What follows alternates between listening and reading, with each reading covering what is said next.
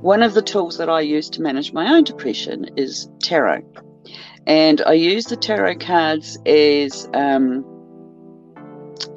as a personal tool, mm-hmm. um, not in a d- divination way so much. The I know one of the tarot cards is the the death card. So tell me, how do you you know kind of deal with that in your your business? But you know what? There's not actually anything wrong with people being upset with things that mm. are upsetting. You know, see that figure of death on the tarot card, it's that immediate fear comes in. And, and there's no need for it. The death card is about change, and change is a good thing.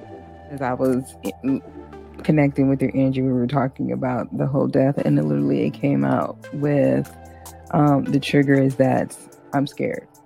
And a lot of times, I know that is definitely one of the things that people have the experience that I am scared. But the true statement says is when I am vulnerable, I am at my strongest. And it says to reconnect with your feminine energy and pursue something that ignites your fire, open the gates of your fortress and explore. Exactly. And that